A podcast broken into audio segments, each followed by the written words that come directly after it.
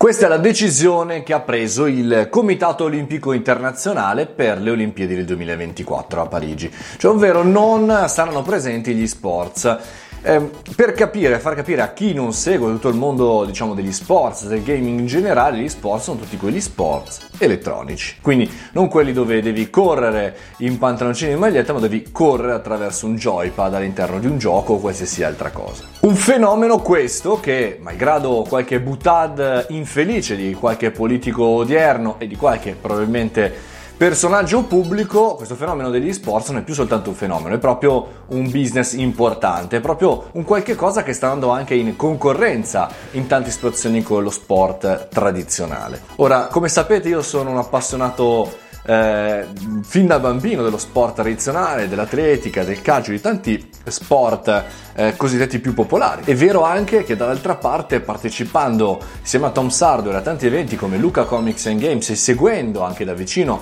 l'avanzata di Twitch è chiaro che e come ha detto i lavori devo dire che gli sport sono veramente un'industria importante, sono veramente il futuro per tante generazioni anche di vivere un momento conviviale con altri ragazzi e di giocare insieme. E quindi al di là dell'idea del Comitato Olimpico che chiaramente eh, cerca di proteggere i propri valori, il ragionamento che vado a fare è fin quando uno e l'altro non dovranno essere insieme, fin quando in realtà dovremmo considerarlo come due attività diverse, uno più da nerd, l'altro più da sportivo, però